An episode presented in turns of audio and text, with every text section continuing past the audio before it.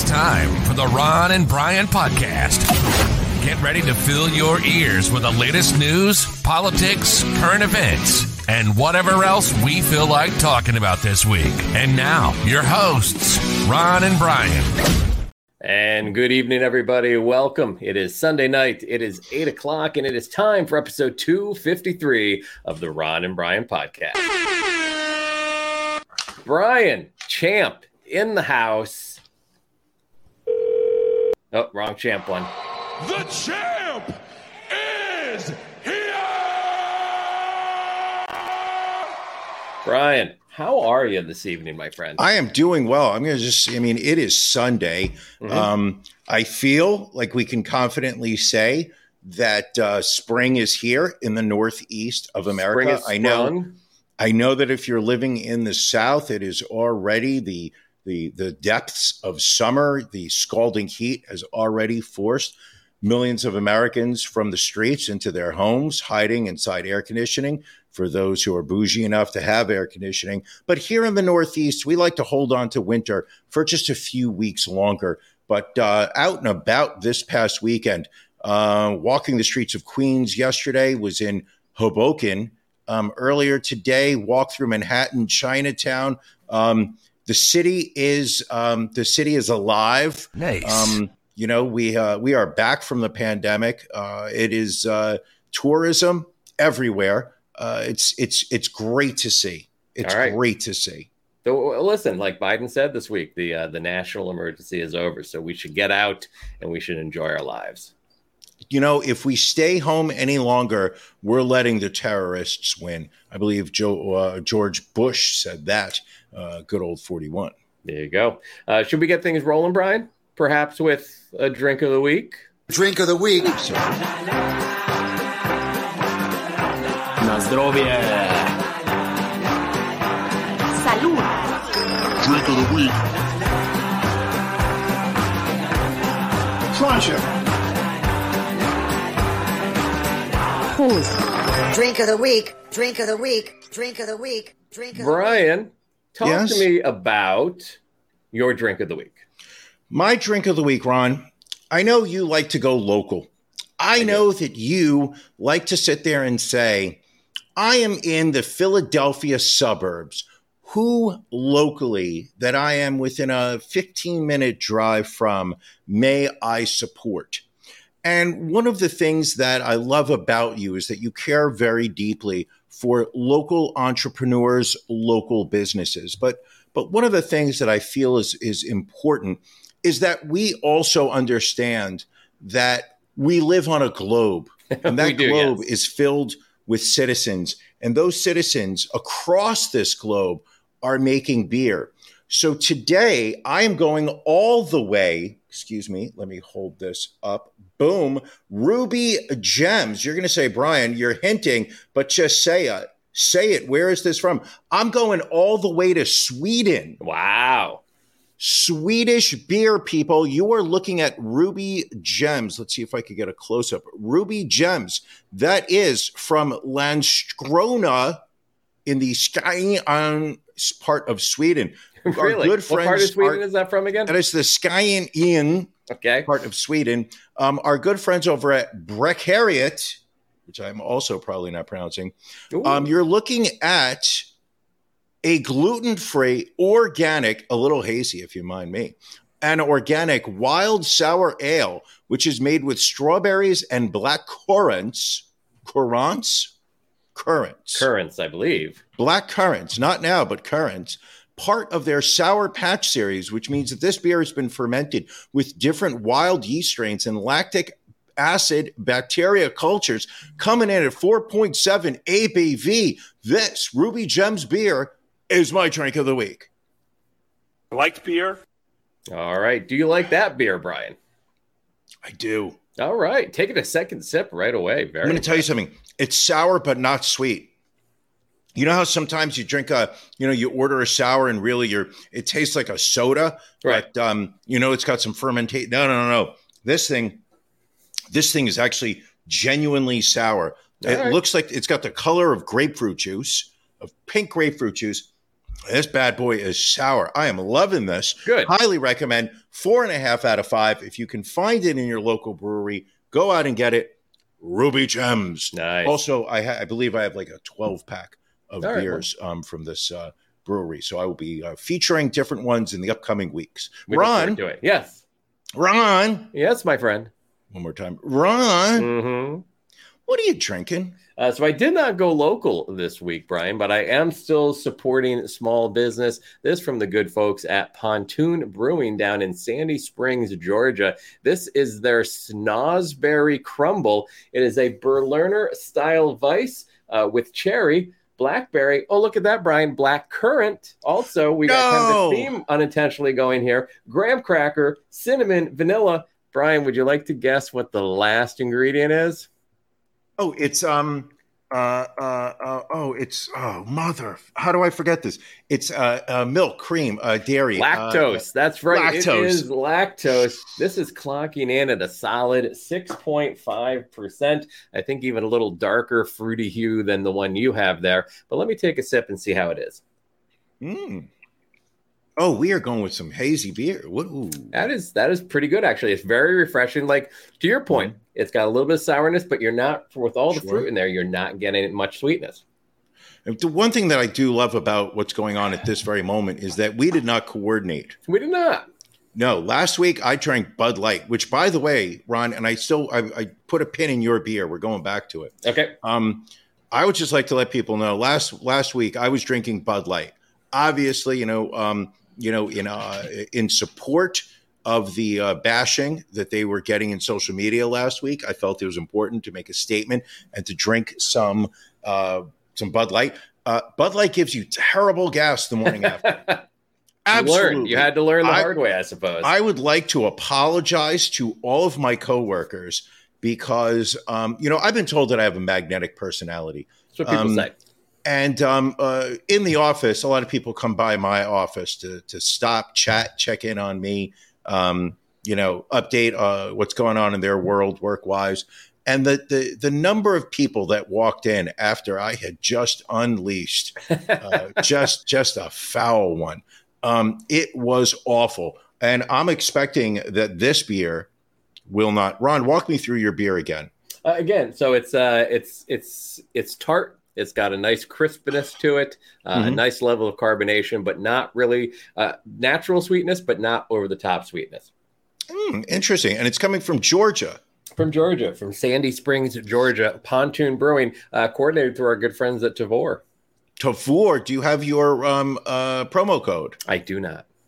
Ron's balls.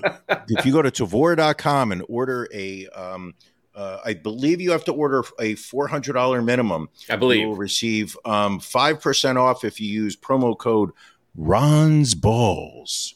All right, well, let's keep things rolling along. It's time for Beef of the Week.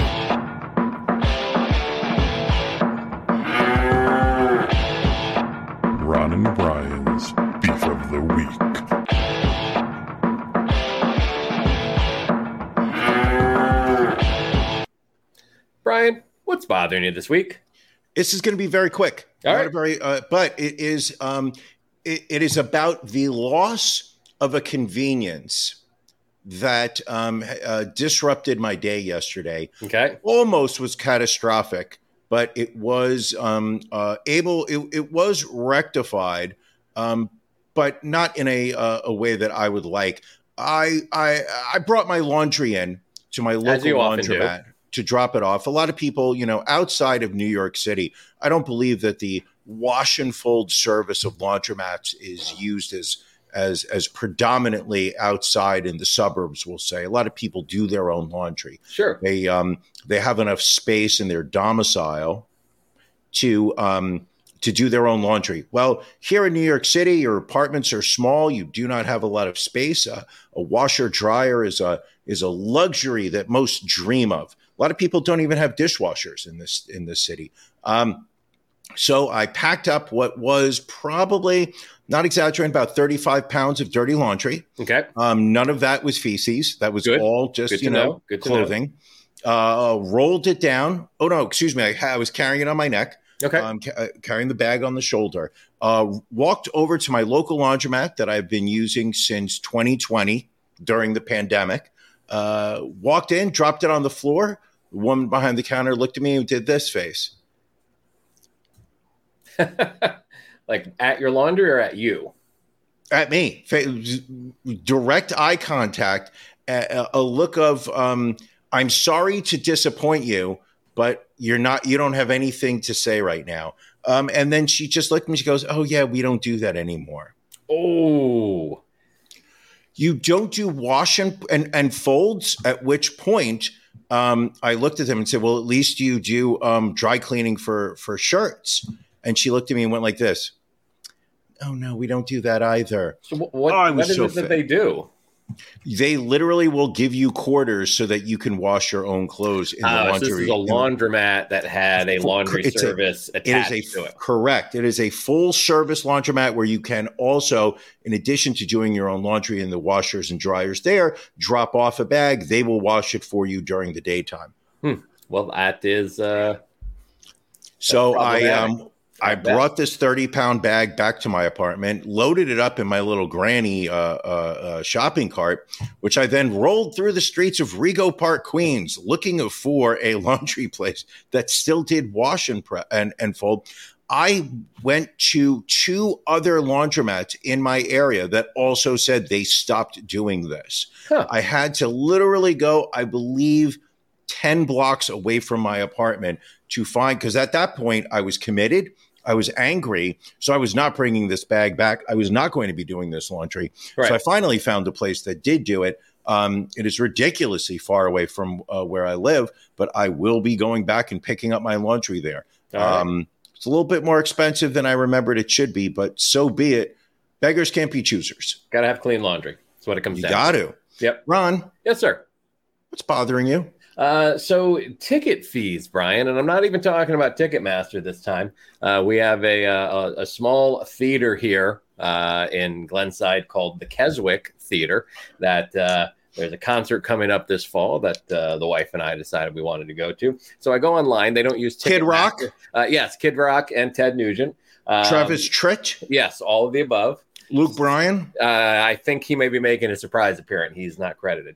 Uh, so we we get two tickets, and again, small theater, not expensive tickets. They're like uh, thirty nine fifty each, so it's seventy nine dollars for two tickets. And they use a system called AXS, which apparently is the second Oh, yeah. largest next to Correct. Nation. And so they, but they don't call it a ticket fee. They call it a convenience fee for buying Correct. your tickets on the interweb. Uh, would you like to guess for two tickets totaling seventy nine dollars what the convenience fee was? I'm going to say realistically, uh, thirty dollars between the two. twenty-four dollars, twenty-three ninety-four to be exact. Thirty percent of the cost of the tickets um, Yes. in quote unquote convenience fees. hmm But what I don't get is eh, they actually have a box office, but it's so difficult to go to the box office to buy tickets that you have no other way to get these tickets. But that's your convenience fee. I guess Well, the other thing is the that tickets tickets go on sale usually ten o'clock on a Friday, at which point most people are working, so um, they don't have the the convenience to um, rush over to the box office to buy them. So especially on a in, a in an event where there are where it's not general admission, um, you want to get there as soon as tickets go on sale. Williams says that AXS fees are absurd. They are. So, so that's my beef for the week, Brian. Uh, do with it what you will. Correct. Um, so the question is, did you buy the tickets? Uh, I did buy the tickets, yes. So you know, we wanted to see the show, and it's you know, it, it is what it is. You pay the Sure. convenience fee, and then uh, and then we'll go. Yes. Um, I feel like we have some stuff to talk about this week, Ron. Uh, we have a ton of stuff. Should we, as we often do, start with our stories of the week? Uh, these are stories that we want to make sure do not fall through the cracks. That we make sure we do discuss them um, and we tag them as such. Brian, which one of uh, the many stories we looked at this week is your story of the week that you're bringing to the table? My story of the week is um, it's almost a uh, where are they update. Um, as somebody who grew up in the 80s into the 90s when I was still, you know, looking forward to life, um, Saturday Night Live was was an institution, having put out such stars as Billy Crystal, Eddie Murphy, Chris Rock, Phil Hartman, But this has got to stop.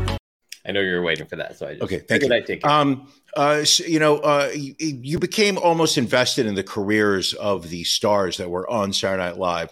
One of the women that were on, uh, Victoria Jackson, um, uh, uh, had basically a, whole career based on a uh, almost a, a character she was doing, which was this um, airheaded blonde.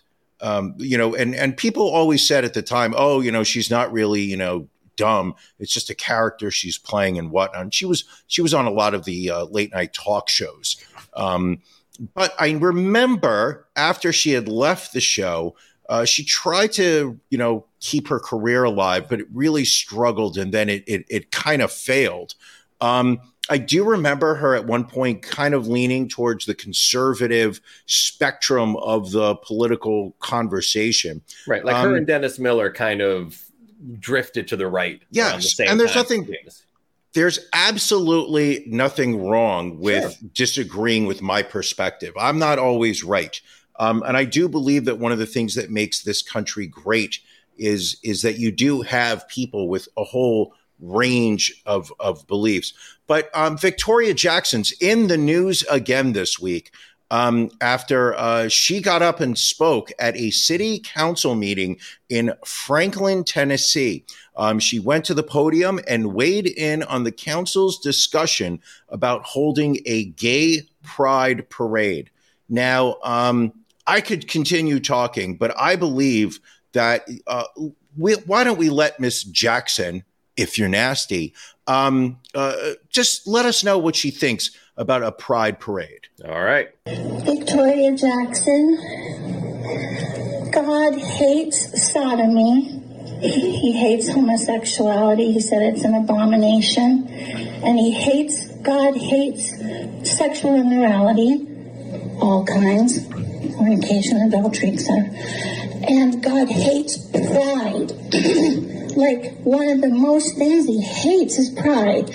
Proverbs 11:12. When pride comes, then comes disgrace, but with humility comes wisdom. The Lord detests all the proud of heart. Be sure of this, they will not go unpunished. Proverbs 16:18. Pride goes before destruction, a haughty spirit before a fall. And Sodom and Gomorrah proves that God hates sodomy and sexual immorality and pride and it's still there. And archaeologists have uncovered it. You can go on YouTube and see it's a frozen city in sulfur uh, and fire and brimstone. Brimstone is sulfur. I just want to encourage this generation not to be brainwashed and to watch Becket Cook on YouTube. Becket Cook. Well, first off, is is brimstone actually sulfur? Because Listen, I don't know my uh, my, my my Bible scripture very well, Right. but I'm just going to, um, with the level of um, uh, assuredness that she spoke those words, I'm going to have to assume that it's not. I mean, She I feel seemed- like if it's sulfur, why would you then? Oh no, it is. Uh, it is sulfur. It is a, uh, a chemical element with the symbol S and the top. So, yeah, that's the biblical definition of of, uh, of brimstone. All right, fair enough. There you go. But um, yeah. So um, so if if for if you were wondering earlier this week, whatever happened to Victoria Jackson? My story of the week updates you that she has absolutely gone batshit crazy. Ron, right. Yes. what story in the news this week really piqued your interest? Um, so, Brian, as uh, as we have often covered a lot of the times in our After Dark segment, Mhm. uh, there is uh, a lot of teachers in this country that seem to have sex with their underage students. Uh, Well, the New York Post pointed out to us this week that at least six female teachers were arrested for sexual misconduct with students over two days across the United States. So many so that we had to put together just a quick slideshow of uh, of mugshots. Uh, this first one, this is Ellen Shell, uh, age 38. Um, she is from uh, Kentucky, I believe. Uh, she was arraigned after prosecutors said that she had sex with with uh, two teens on two separate occasions in July and August of uh, last year. Um, she worked as a teacher's aide at one elementary school and was employed at another elementary school prior to that. Mm-hmm. Uh, this is Heather Hare. Uh, she is from Arkansas. Uh, she was expected to turn herself in Friday for uh, election, an alleged sexual relationship with a teen student and is now facing a first degree felony assault case.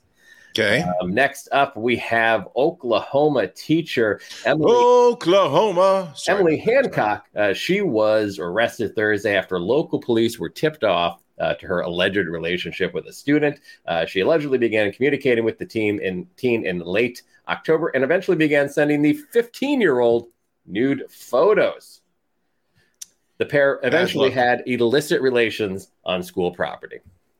Uh, next up, this is Kristen Gant, 36, an English teacher at a Catholic high school in Des Moines, Iowa. Uh, she was uh, arrested for allegedly having sex with a teen student five times inside and outside her school. Uh, investigators say Gant groomed the student over social media and that surveillance cameras caught them going into a classroom alone with a paper papered over window. She has since been fired and uh, will now answer to felony counts of sexual exploitation. Uh, Brian, this is Ali Cardamand, 33, a teacher at James Madison High School uh, in Virginia. Uh, she was nabbed with allegedly having sex with a student over the course of several months. Um, she is a learning disabilities teacher with Fairfax County Schools since 2016, and she is being charged with four counts of indecent liberties and is being held without bond. And finally, in Pennsylvania. This is javelin coach Hannah Martin,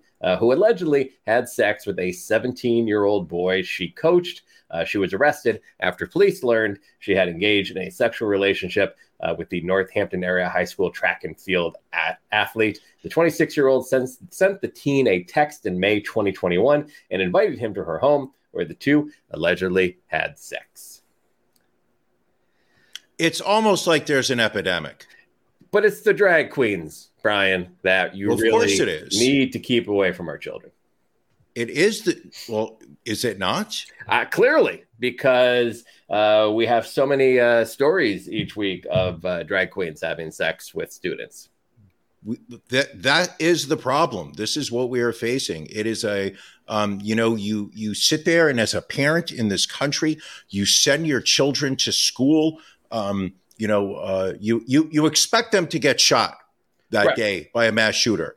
Um, you know, you hope that the teachers are are willing to, you know, dive in front of their your your child to take that bullet. I mean, even though we know an AR-15 bullet goes right through the human body into the one that they're that they're trying to protect. So we understand that. Um, but you know that your your child runs the risk of a of a stabbing or a shooting in school. But the the one thing you just you know you you you you can't protect your children from enough is sexual advances from teachers. Um, you know these female teachers. You know they're they're graduating with a, a degree in education, and immediately they're they're they're going off to middle school and high school. Um, assigned jobs as teaching and just sitting there saying, "All right, which one of these t- students am I going to have sex with this semester?" Well, Brian, uh, getting back to politics, which we rarely do, uh, we do have a follow up from the uh, the Tennessee House of Representatives story that we uh, we went over last week. Uh, as expected, uh, Tennessee uh, Representatives Justin Jones and Justin Pearson uh, were reinstated uh, by their local county boards and uh, and uh, sworn back into the House of Representatives. Um, So basically, GOP uh, doing nothing um, as usual, and uh, audio has now uh, been leaked about uh, Tennessee GOP members um, complaining that they're labeled racist. Now. Sure, because you know when they, They feel they- it's they- unfair. there were three there were three um, lawmakers in Tennessee that they had issues with um, during the pro- anti-gun protest. Um, two were black, one one was white, and they kicked out the uh, the, the two black gentlemen and kept the white woman. Right. Um, and then somehow afterwards, they're like, "Why are we being called racist?" and what is also interesting is uh, the Tennessee Speaker of the House, Cameron Sexton, uh, may be violating residency rules. Um, he is Saw uh, that. His uh, child attends school in Nashville, which is two hours away from his home district. Uh, so they are currently looking into that. Um, it's interesting because his actual, uh, if he does live in Nashville, uh, then Representative Pearson would actually be his representative.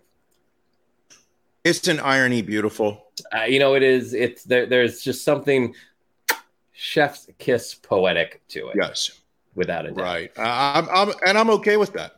Yes. Maybe he Um, should get kicked out.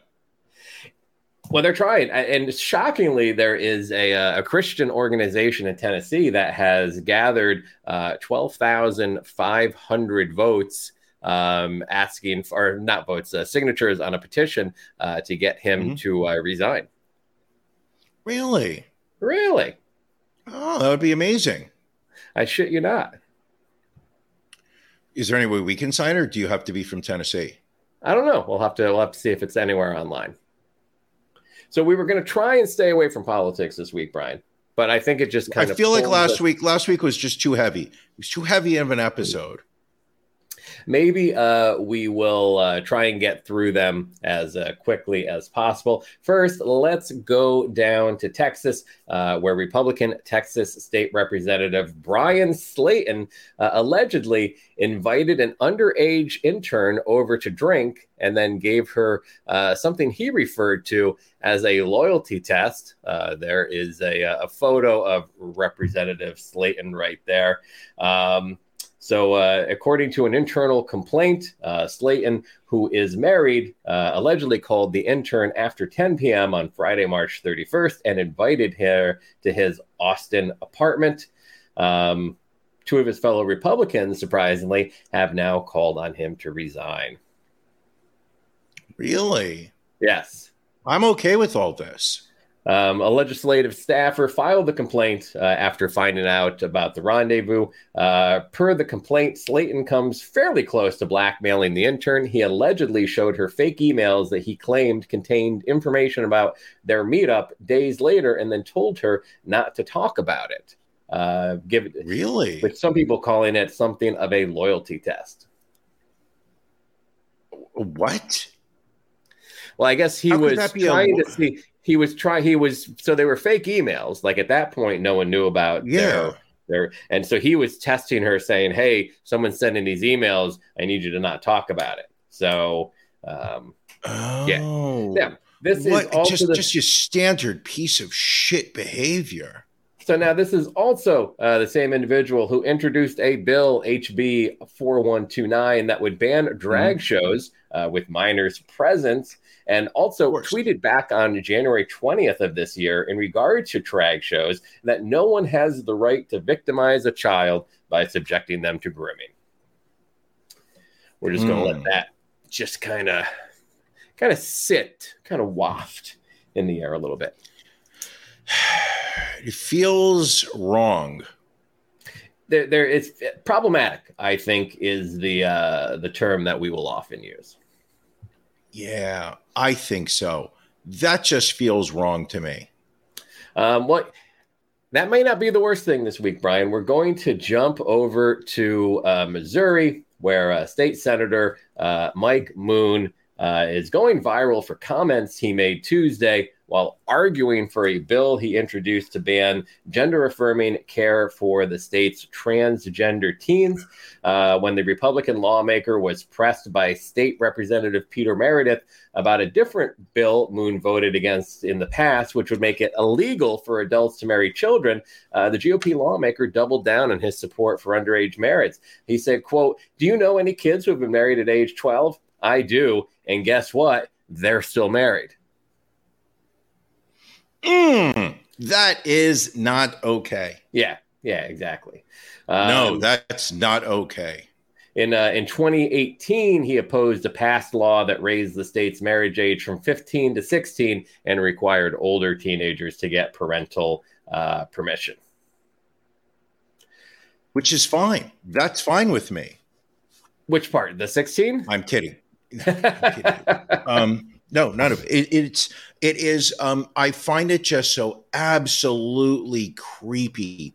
Um, the behavior that these Republicans in power are um, you know they're they're they're on the news they are giving speeches about how we have to protect the children and how the children and the children and then on their voting record it shows that they genuinely have no interest in protecting children all they really want to do is they just want to hit um, hot button topics and then just keep moving on from one to another in the hopes that nobody's actually paying attention to what they're actually uh, voting for. I mean, it literally, it genuinely feels as if, as long as a a law has been on the books for 40 years, they're just perfectly fine keeping the status quo and just saying that you know what was cool in the 1940s is is should be good today.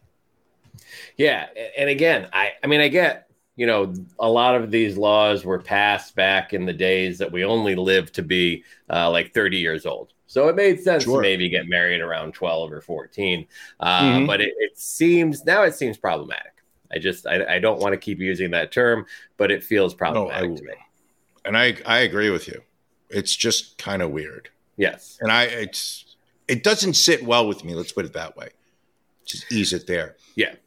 Let's uh, let's jump from politics, Brian, over uh, to the field of law enforcement. Uh, let me share a photo. Let's yeah, let's move of, on to something a little bit more lighter. Sure. One of uh, one of the men in blue. Uh, this gentleman, Brian. His name is Kevin Kovacs. Uh, he is a former DARE officer in uh, the Dayton, Ohio area, and uh, he made the news this past week uh, for being sentenced to over 15 years in prison for child pornography crimes. Mm-hmm. Uh, he was arrested in April of 2020. He pled guilty in February of 2022 to transporting and possessing child pornography and was then sentenced to 181 months in prison for two federal child uh, pornography crimes. According to court documents between April of 2015 and July of 2017, Kovacs uploaded over 2,500 images and videos depicting child pornography to his Dropbox accounts.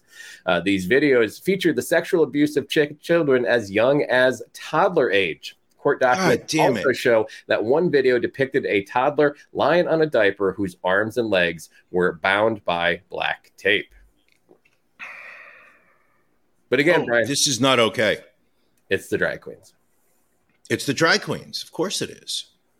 Listen, That's- we've been talking, Ron, we have been talking about this for, I'm saying at least 17 years. It's not the people who are actively trading child pornography. It's not the, the grown men trying to marry 12 year old girls. Those are not the kids that we need to protect. It's the kids who are sitting there at age four who really oh, the, the high point of their day is story time. And it just happens to be told by a, a, a man dressed as a woman. Um, i mean this that's the greatest tragedy in this world. Jumping over to new mexico uh, new mexico police uh, making news by shooting and killing uh, a man uh, after they mistakenly knocked on his door to investigate a domestic violence incident. Uh, 3 mm-hmm. officers from the Farmington Police Department in northern New Mexico knocked on Robert Dotson's door, uh, even though they questioned dispatchers as to whether they were at the correct address. Uh, Dotson answered the door with a gun in hand, pointing it at the cops, uh, who immediately opened fire, killing him. Um, police were actually supposed to be responding to a 911 call uh, from two doors away.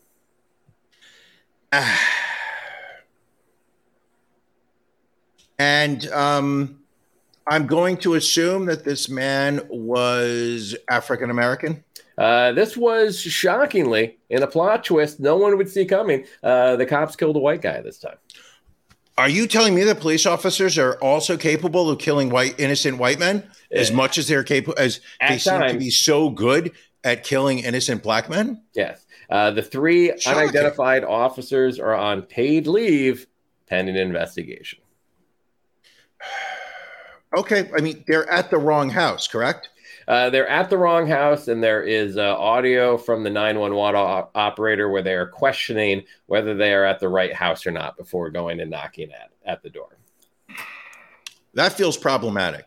Hey, should we be here? I'm not sure. Well, let's go pull out our guns and just make and, and, and take out anybody in the area. Right. Mm. Problematic. Very problematic. Uh, Brian, this next story, I think we're going to have to call this a, a twofer because let me pull up this uh, this photo here. Hold mm-hmm. on one second.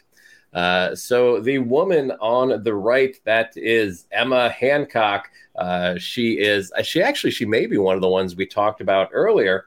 Um, she is the daughter of an Oklahoma mayor, and she is the wife of the town's chief of police. That's that gentleman on the left in that big old cowboy hat. Big old um, cat. That is a that is a twelve gallon hat. So uh, so yes, she was actually one of the ones we uh, we talked about earlier. Um, so she is uh, arrested for allegedly touching a 15 year old student she met while substitute teaching.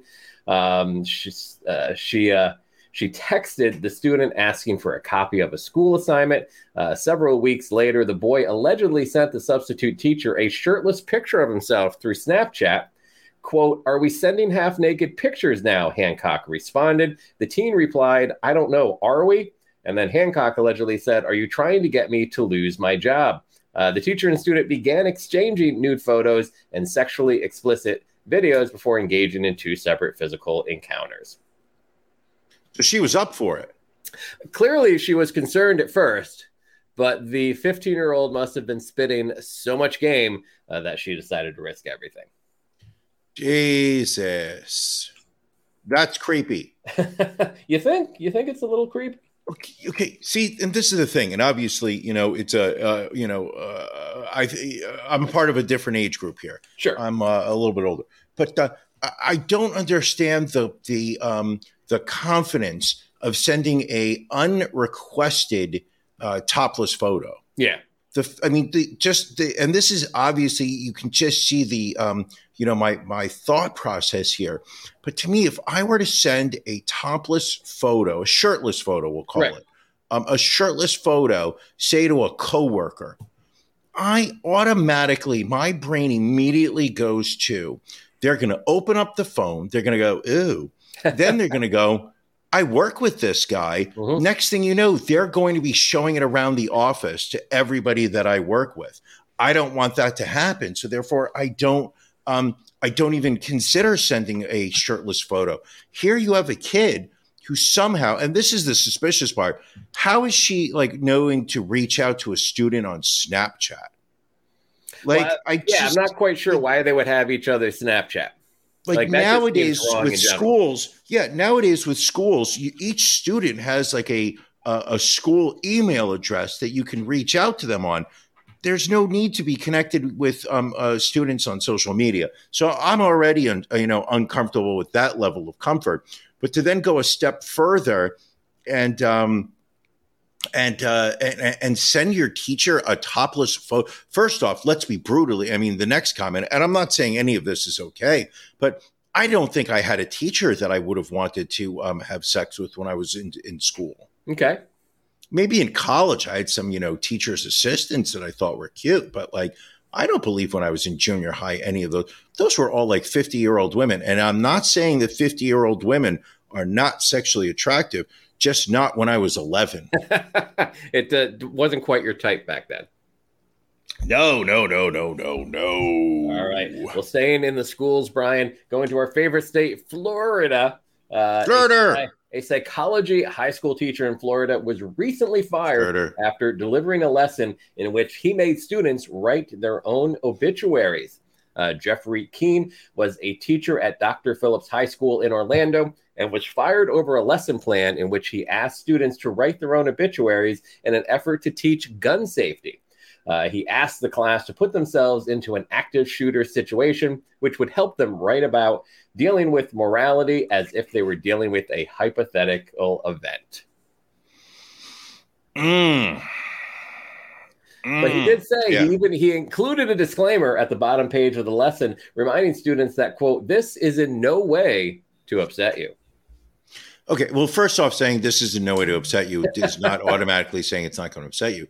What I don't get is have we reached the level of snowflake where you are not allowed to talk about death with students? you're not allowed to acknowledge that at some point you're going to die. I mean, I I no offense, but I I, I remember this um, exercise as a kid. Do you? Yeah, it was just like okay. Now imagine that you know that there you have passed away many years from now. You've you know uh, uh, how do you want to to be remembered? And I know what it really was. It was an exercise in um, document what you think your life is going to be. Are you going to be married? Will you have kids? What will your job be? Um, what level of success will you have?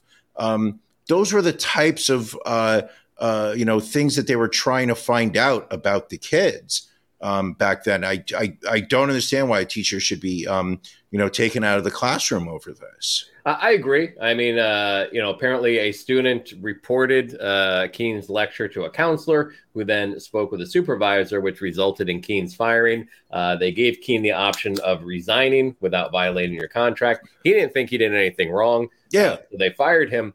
Uh, and so he is going to be uh, appealing his termination. And I, again, you would say he'd probably win, but this is Florida, and um, it's it's fucked up in Florida. Didn't you and I write our own obituaries on this show, or was it our, our suicide point. notes? Uh, no, I thought it was our. If we committed suicide, how would we? Um, what would our note be? I think that's I what think it we was. wrote our obituaries. Maybe we. I remember our, we uh, did. Eh, who knows? We've done a lot, Brian. This is episode 253. We Yeah. have covered a lot of material in the last five years. the one the thing I remember about it, and I and I that's why I'm leaning towards suicide now, is that you went funny. You wrote a very funny one, and I remember laughing to it because it was very humorous. And then I remember I wrote one that was just a genuine suicide note, and it was god awfully depressing, but it was also very real. It was dark. It was a little dark. Also dark. Well, also I think that was because I wasn't you, weren't, you weren't champ at that point. I was sorry. How dare I hold this upside down? I wasn't champion. Champion. Um, so we're going to stay in Florida, unfortunately. Flirter. Uh, this is a story in the Washington Post this past week that showed how Florida's 15 week abortion Sure. ban almost killed a woman, despite the fact that the ban uh, nominally has exceptions in place for the health of the pregnant person.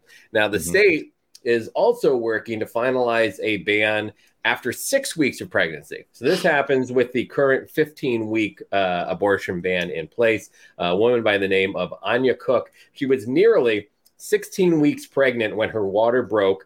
Um, long before a fetus could survive outside of the womb. She went to an emergency room in Coral Springs, Florida, where the doctor says she was experiencing a rare complication that occurs in less than 1% of pregnancy called pre viability premature rupture of the membranes.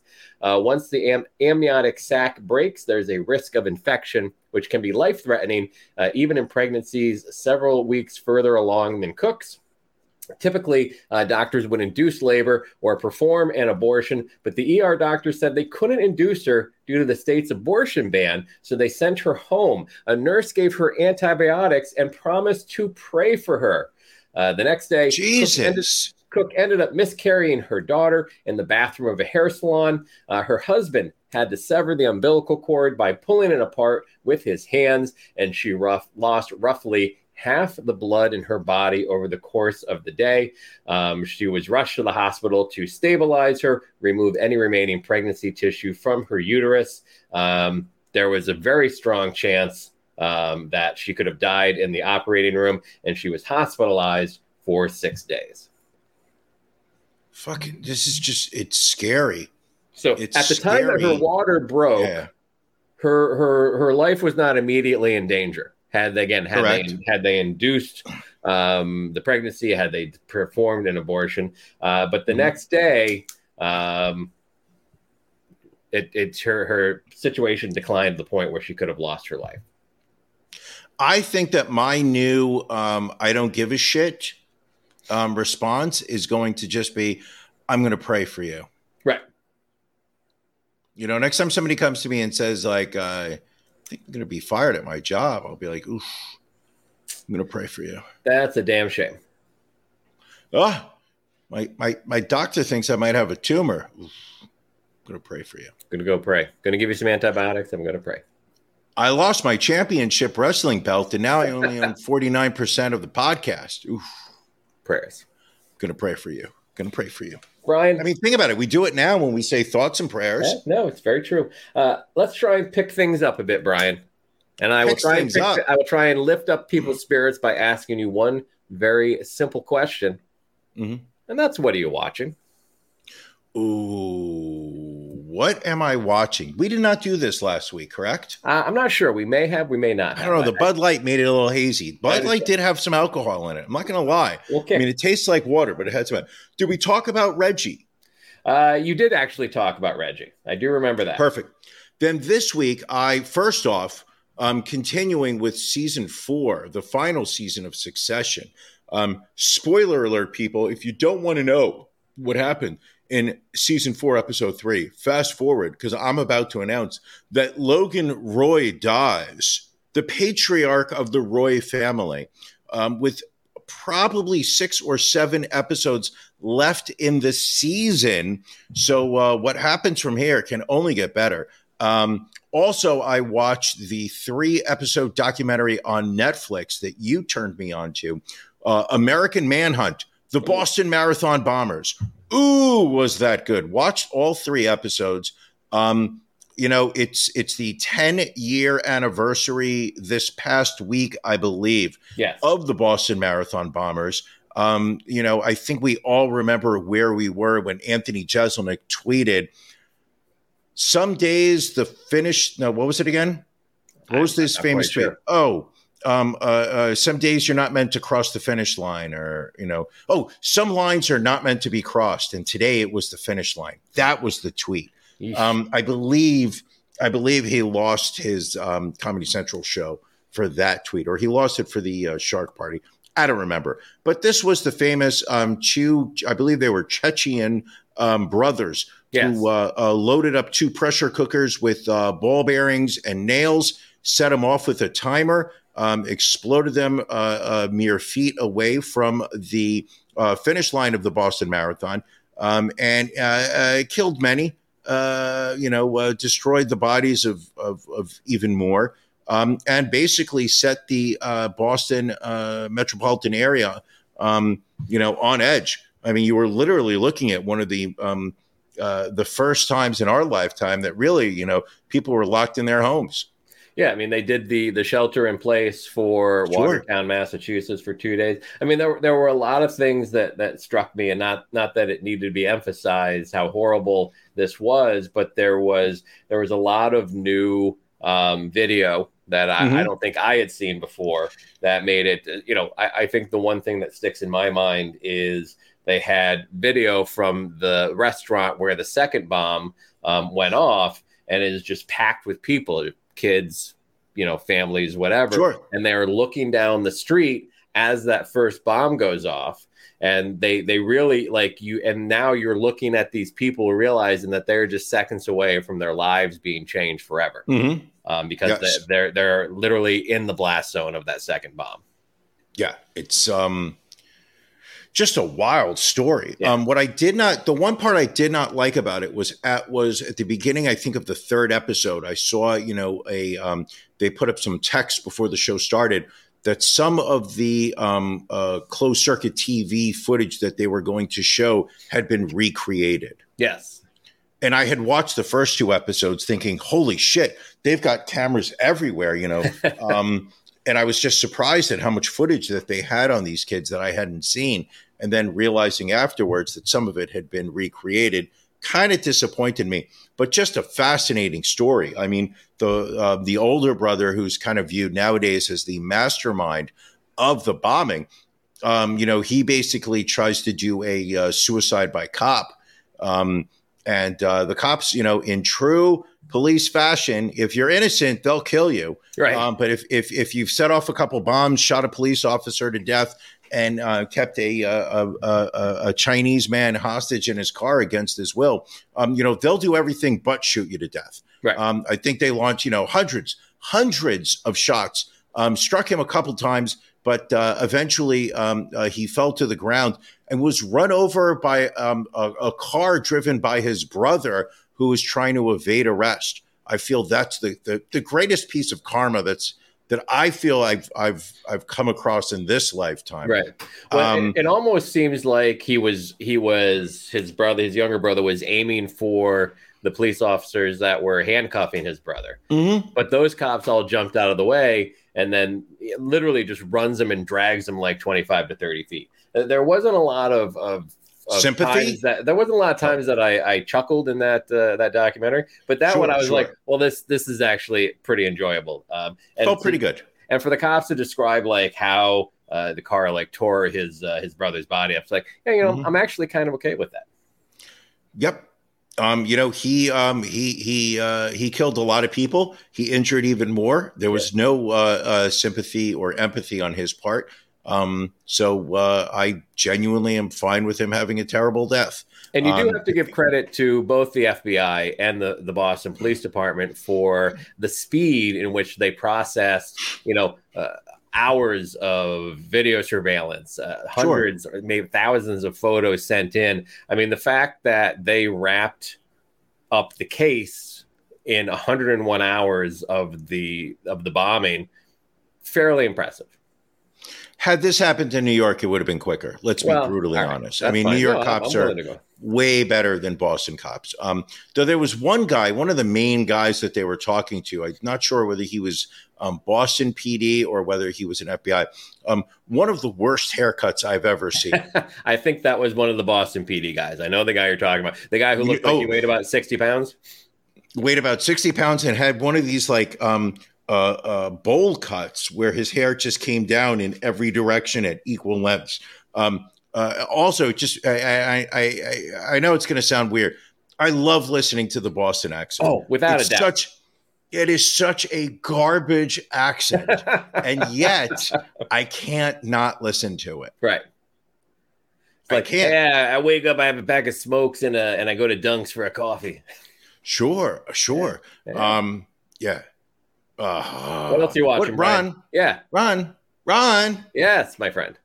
I think that's really all I'm watching. Oh, Yeah. uh, Mandalorian. I think we've got one Ah. episode left in this new season. Somebody's watching it on my Disney Plus account. I don't know because the last couple of episodes I've gone in, uh, the uh, bar has already been all the way at the end. I'm not saying it to you, Ron, because I know you have your own account. Uh, I'm just saying somebody's been watching it on my account. And you want to know something? Doesn't bother me in the least. All right. Happy to share my logins. Ron, Yes. what are you watching? Um, so much like you, we watched the uh, the American uh, Manhunt. Uh, Again, we just talked about that. No need to repeat it. Keeping up, uh, burn, burning through season one of From on Amazon Prime. Still, uh, still a good show. Lucky Hank on AMC Plus, the new Bob Odenkirk uh, Odenkirk uh, show. Excellent. Oh, can I ask you a question? Yeah. Did you change your your uh, your Am- your uh, AMC Plus account? uh, I don't have the AMC Plus account anymore. So how are you watching it? Or are you just, I- are I you getting screener copies? I'm getting screener copies. Um, you know, Vince. Gilligan reached out, connected with me. Um, Enough said. Started watching Beef on uh, on uh, Netflix with uh, Ali Wong and Steven Yeun. Uh, I got What did you think of that? I got it Um, through one episode and turned it off. I would I would I would give it a second episode. I would say the Really? first episode was kind of uneven, kind of picks up. You get a little more character development. The story pushes along. Um, Okay. I I will I will stick with it. Um, also, uh, watch the first couple of episodes of The Last Thing He Told Me on Apple TV with Jennifer Garner and the guy who played uh, Jaime Lannister on uh, Game of Thrones, uh, based on a uh, true story. So it's about a woman uh, who has to uh, go on the run with her stepdaughter after her husband uh, disappears after the tech company he's working for uh, gets raided as like a Ponzi scheme. Um, and so it's uh, it's only two episodes in, a lot of uh, twists and turns so far, but Okay. uh, I, I think uh, I think watch this. Why is she on the run? Uh, because she doesn't know who to trust, Brian. She can't find her husband. Uh, things that she thought she knew, she didn't know. So she's got to protect her stepdaughter because her husband left a note that just said, "Protect her." Oh, Mm. protect her. Now, um, if she, you know, with those, with that type of instruction, if she comes across a drag queen, um, what do you think Jennifer Garner would do? Have to run in the opposite direction. Valid, valid. All right. Uh, let's see. What other stories do we have here? This was one. Uh, this was a story. Of course, New York Post all over the board with the stories that they'll throw up. Uh, but Mhm. this is about a, uh, a plus size traveler demanding free seats and better accommodations on airlines. Um, led to some, uh, I mean, discussion, some civil, some not uh, on the Mhm. internet. Uh, but this is Jaelynn Chaney from Vancouver, Washington. She started a change.org petition uh, saying demand for the FAA to protect plus size customers, uh, detailing several demands to ensure larger passengers. Uh, can fly without issues. Um, she kicked off the petition claiming that she and her fiance were subjected to discrimination on a recent flight from Pasco, Washington to Denver, uh, which roughly takes uh, just over two hours. She claims other passengers refused to sit Mhm. next to them, with the pair receiving, quote, hateful comments and disapproving looks while traveling. Uh, she wrote it was not the first time that she felt uh, discriminated against while flying. Um, she said, on another flight, I was forced to occupy only one seat with immovable armrests that caused me pain and bruises, uh, citing that when she and her fiance purchased extra seats on their own, they are still mistreated by other passengers and airline staff. So she's saying that she's sometimes that she will buy two seats together Correct. on a plane. Yes. So she is, um, she's saying the FAA That's, must. that's be- expensive. It can be, especially these days. She's saying the FAA must require all airlines to implement a clear customer size policy that prioritizes the comfort and well being of all passengers. Seems kind of reasonable. Uh, no, but that's not the case. I mean, no offense, but the the the so, the the whole movement of the airline industry has to it has been to provide less and less space oh, to yeah. pack on more and more seats per uh, flight so that they can make as much and much money. Um, I'm not sure that she is uh, uh, uh, uh, going the, the, the the most sympathetic route.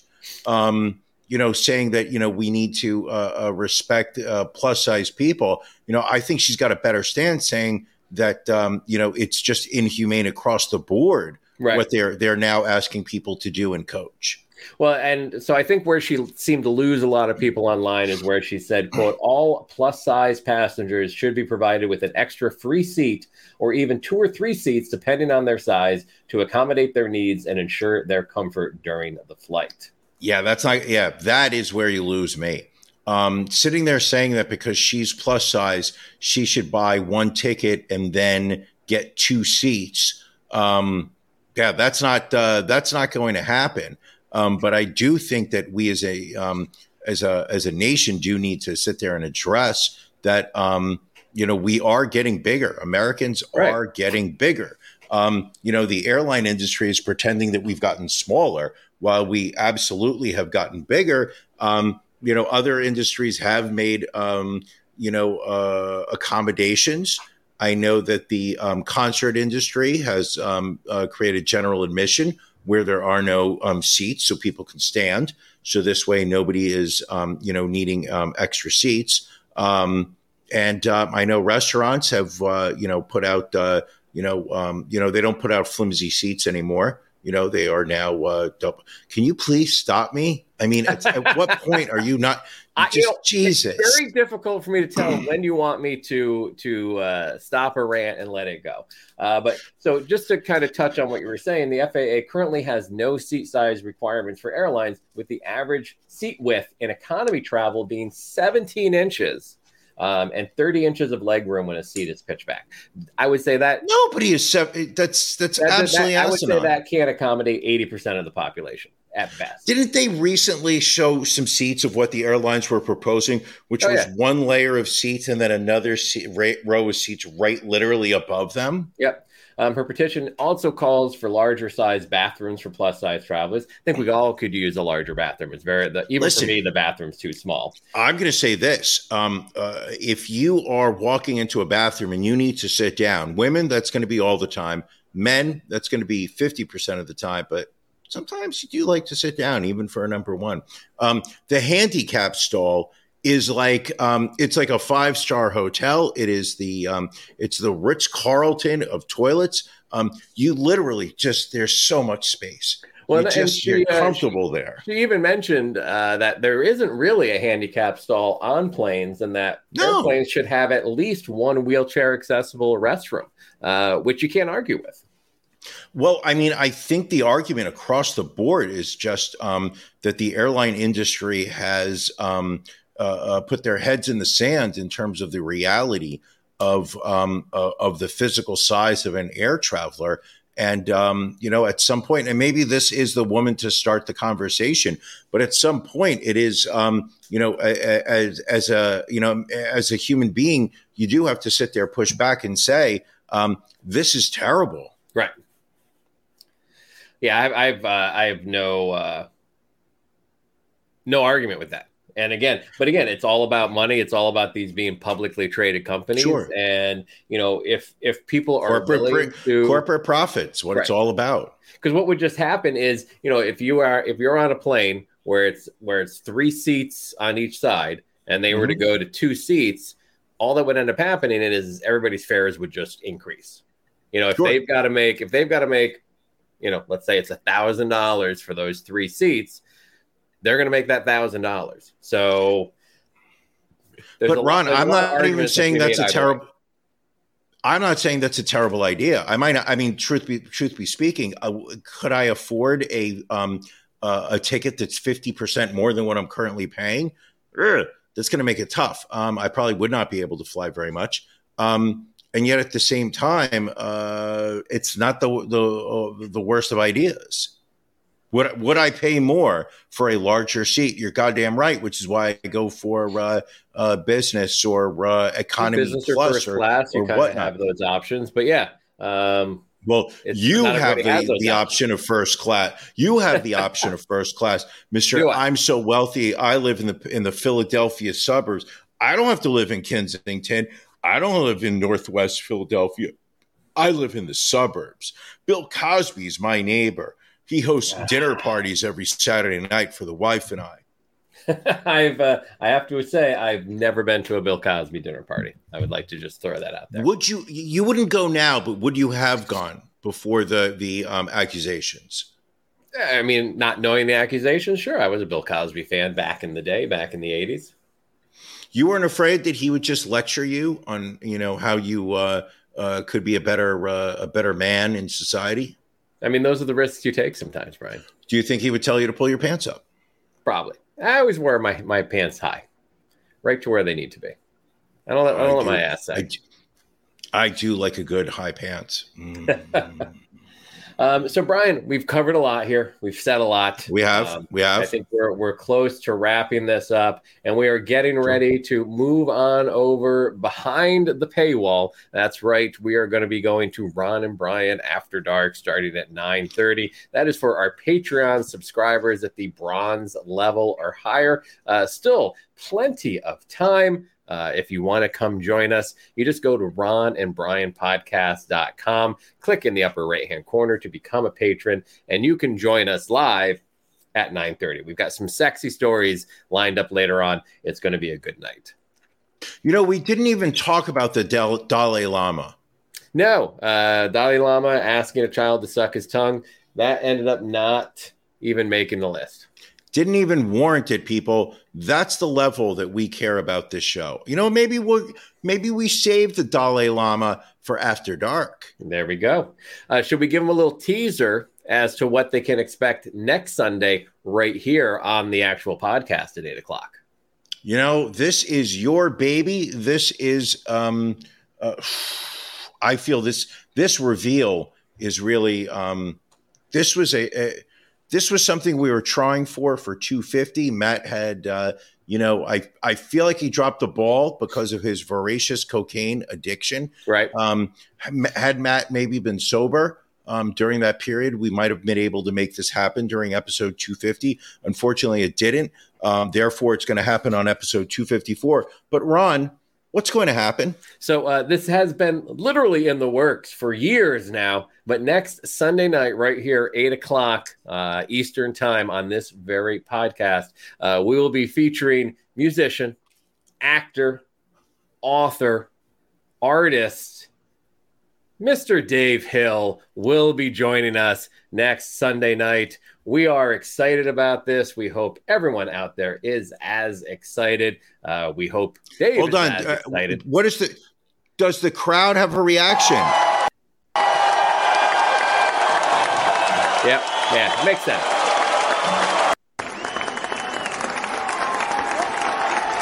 Yep, makes sense that they would they would, they would be there. Anything up in the DJ booth? Yep, yep, exactly, exactly.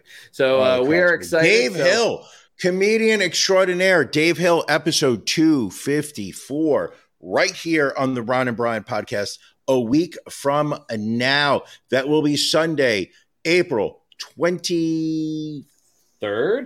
Third, Excellent. Um, anything else, Ron, that you would like to say? I think we're good. I think we are ready to roll on out and get ready for After Dark. But we do always appreciate you folks for joining us here on the podcast. Uh, Brian, anything Could not else thank you you have enough. this week? Could not thank you enough. You good? We ready to go? Yeah, I think so. All right. Well, thanks for joining us. Uh, we will catch you all next Sunday. Thank you for joining us on the Ron and Brian podcast. We're live each week on YouTube, Facebook, and Twitch. You can find prior episodes, links to our social media, and everything else Ron and Brian at ronandbrianpodcast.com. See you again next week.